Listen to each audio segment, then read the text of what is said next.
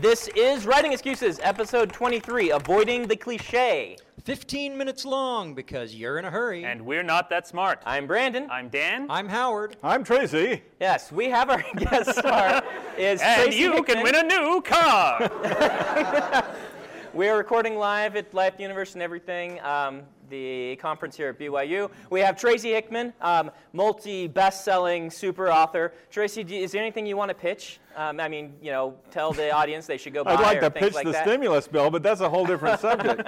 no, I, I, we're uh, doing all kinds of things right now. We're uh, working on a series with my wife called Drakis, and that should be Mm-hmm. out sometime. We believe it's being held captive at the publishers currently. Don't Uh, we share a a publisher? Do you publish some of your stuff with Tor? Uh, some of it's with Tor, Yeah. some of it's with DAW. Yeah, okay. The new books, the Dragon Ships books, are with DAW. Okay. Or excuse me, with Tor. Okay. I'm much Oh. happier there. Yeah, Tor's good. They're Who's doing your really editor well. at Tor? Okay, we shouldn't ask these Our things. editor, in Tor- my editor at Tor, actually died. Oh. no. I no wonder you're a Who is dog it? now. I. Well, Oh, Howard's holding up black. Oh yeah, thank you very much. Yeah, my, my our, our editor at Tor, who had, who was uh, had bought our Dragon Ships book Yeah. by Margaret Weis and myself, Yeah. and uh, uh, he uh, finished our book and, and passed away It was tragically. that good. It was yeah, Okay. from apparently from We- like an oversupply of awesomeness, as the saying goes. And, and We better actually talk about um, about writing stuff. Um, avoiding cliche. Um, we haven't done a podcast on this before, and I wanted to uh, to ask you guys how do you avoid the cliche. Let's start with characters. How can you avoid making cliched characters? Dan, By. Come on. I, I don't know. Don't throw these at me with no Howard. preparation. Uh, I. Oh no, Tracy, save us. how do you avoid writing cliche yeah, characters? how, do you avoid, how do you make your characters three dimensional? Uh, well, uh, you can use any number of rendering programs that will make your characters. three-dimensional. you, you've got to deal with characters that have flaws. Yeah, everybody has these like paragons of virtue that come into mm-hmm. their, their books, but they've all got to have flaws, and, the, and, and this makes them more real. So you, you need to find all kinds of strange flaws. I, I I used to do this in my role playing games. I, I had a character who decided that he had a dreadful fear of rope.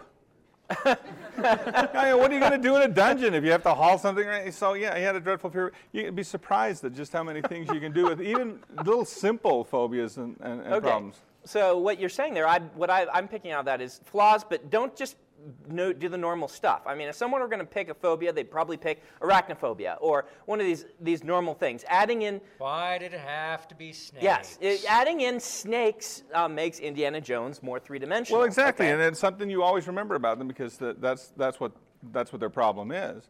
And you know, even even in the Da Vinci Code, Yeah. you know, the Langdon character has this terrible fear of enclosed spaces, and and it, it becomes part of part actually of the uh, evolution of the book as it moves forward. So.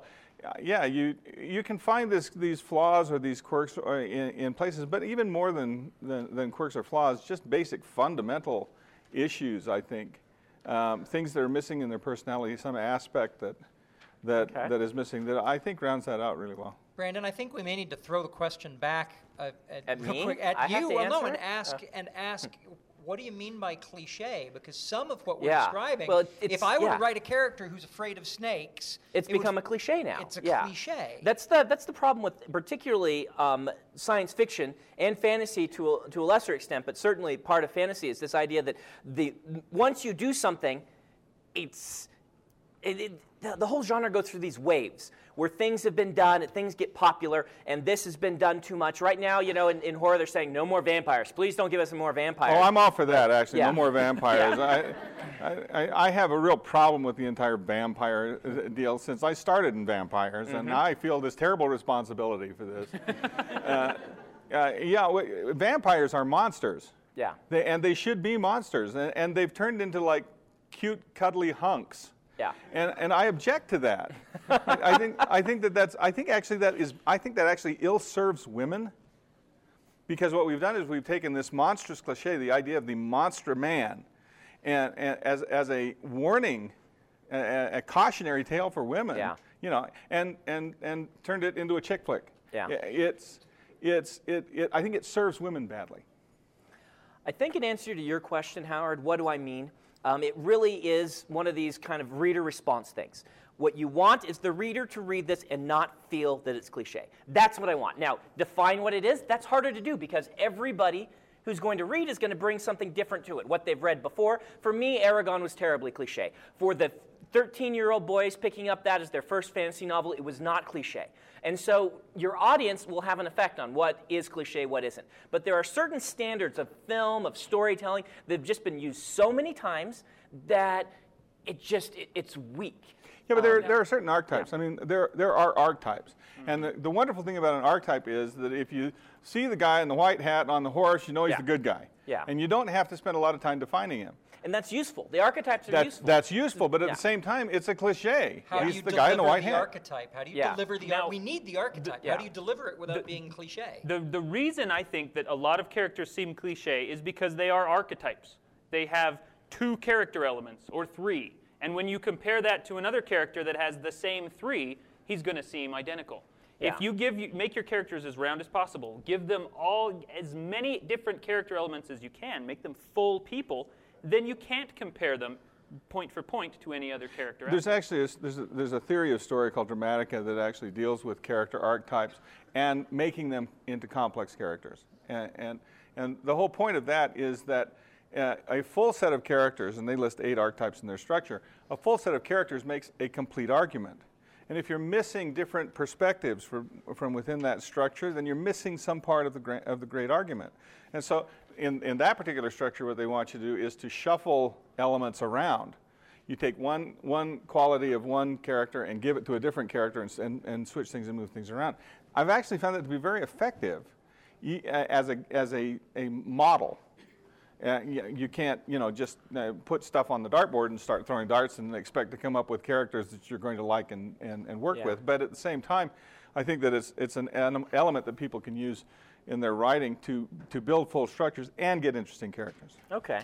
You know, as I think a lot about what, what you just said and the, the question here, um, what comes to me uh, to make a character non cliched would be good motivations. In fact, unique and original motivations. You can throw in this archetype character, but if you can come up with reasons that they're doing they're doing without making them the same old things. The villains are a good example. Villains always seem to want to destroy the world for no good reason. They're either insane or they don't give, get given motivations. That's your cliched villain.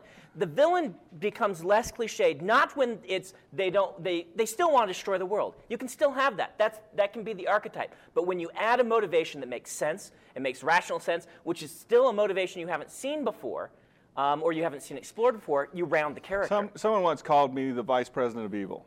Okay. Okay, my response to that was one, who's the president, and two, what do I have to do?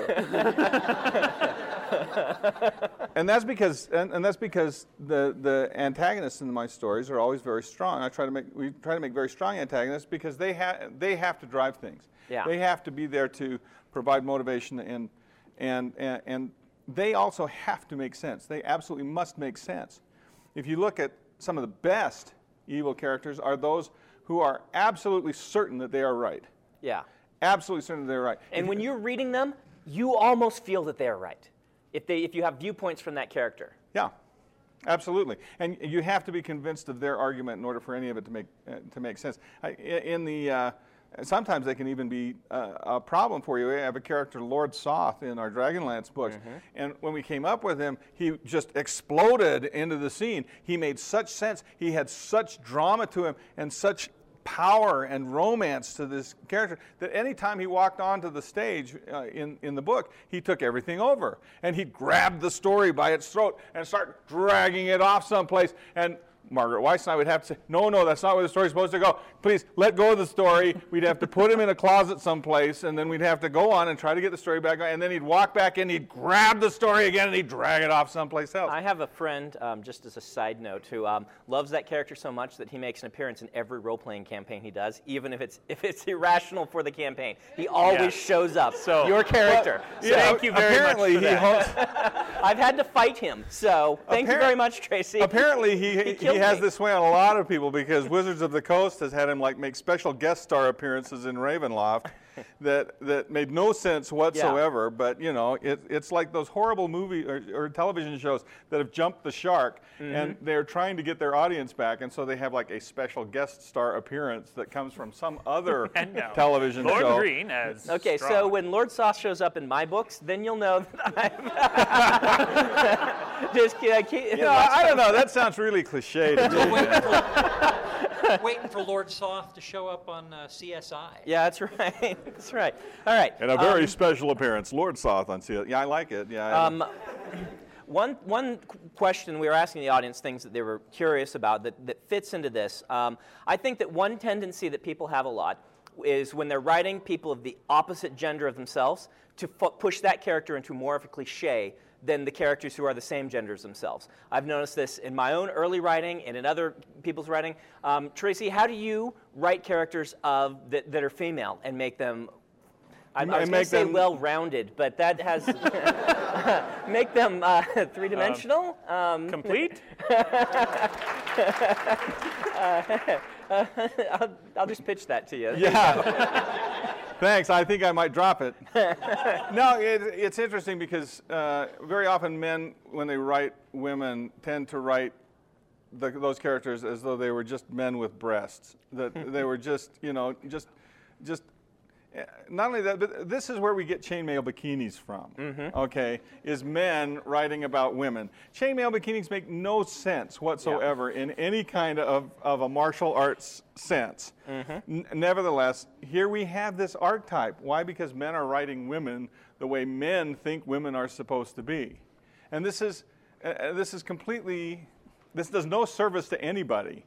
This perpetuates bad myths for men, for one, and it means that we have no understanding whatsoever about the female experience.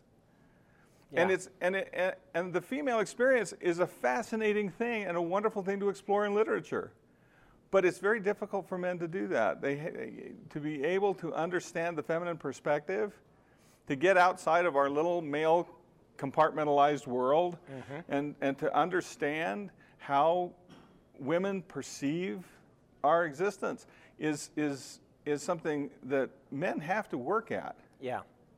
Yeah, and I mean, some of the same things that we've been talking about here. I just, I think you, it's something to be aware of. When you're going to write someone of the other gender, you tend to immediately fall back on cliches. Men tend to fall back on the, you know, the what, the, the three female archetypes, the damsel in distress, or the, um, the Amazon woman, or there's a third one that I can't remember. Oh, the mother figure. I'm yeah, going to go mother with figure. crazy woman. uh, because men write crazy women all the time Yeah. too. Uh, And uh, what what I find is really helpful in that is to give what I write to my wife. Mm-hmm. Because she will read that and she'll say, "You know what? a woman would never say this. You, th- this is this is what a guy would have a woman say." Yeah. And, and then it's, it's much easier for me to get an understanding of that if I can get the female perspective on what's going on within, within the context of the story. Yeah, I actually do the same thing with my wife. She pre-reads all of the Schlock mercenary scripts, mm-hmm. and if I'm getting the women wrong, she lets me know in no uncertain terms that that needs to be rewritten. Is there anything s- specific you do when Howard, when you're working with the female characters to make them, you know, to make them feel realistic? That you don't do with the men, or do you just treat them the same? How, how do you approach it? You know, sometimes because of the way, be- be- because of the context in which the women appear in my strip, um, I write them a lot like men with breasts because they're in the military. they've got that sort of mindset. Okay. Um, but that sort of woman exists. And, and, and I have to be You're careful. cheating. I- yes, I am.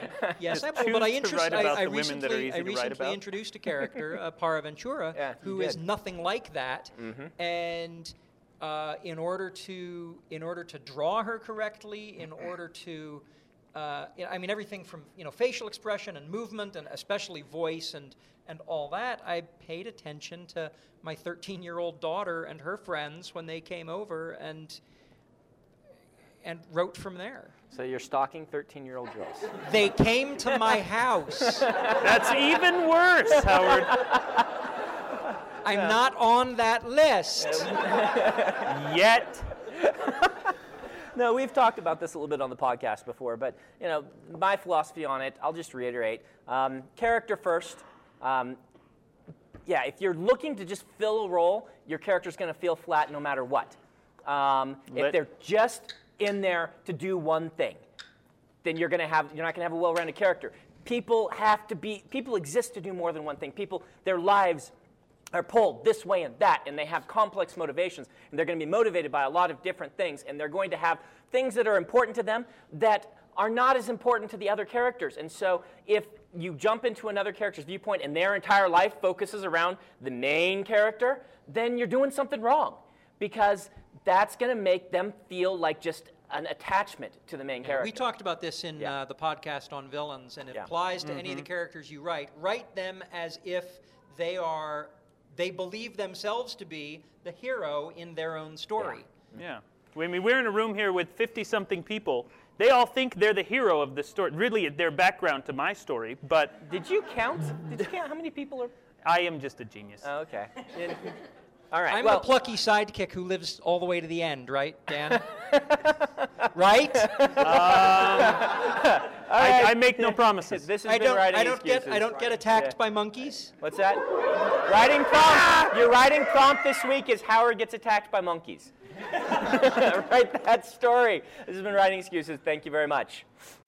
If you aren't familiar with Locus Magazine, they're a long standing and respected website, magazine, archive, and resource for science fiction, fantasy, and horror. Basically, they're the industry magazine for our genre. They also run the annual Locus Awards, a top tier award that recognizes new, diverse, and excellent voices in speculative fiction. They tell the storyteller's stories through author interviews, book reviews, curated reading lists, international industry news, obituaries, and more. Locus has meant a lot to me, both personally and professionally. In my career, I've been interviewed by them, and I've also turned to them as a source of understanding who is involved in the industry. Locus is holding their annual fundraising drive to keep their doors open, lights on, and future bright. I'll be contributing to their crowdfunding campaign by donating a cutscene, some original art, and a couple of other things like do you want to do a one on one chat with me? So join me in supporting Locus.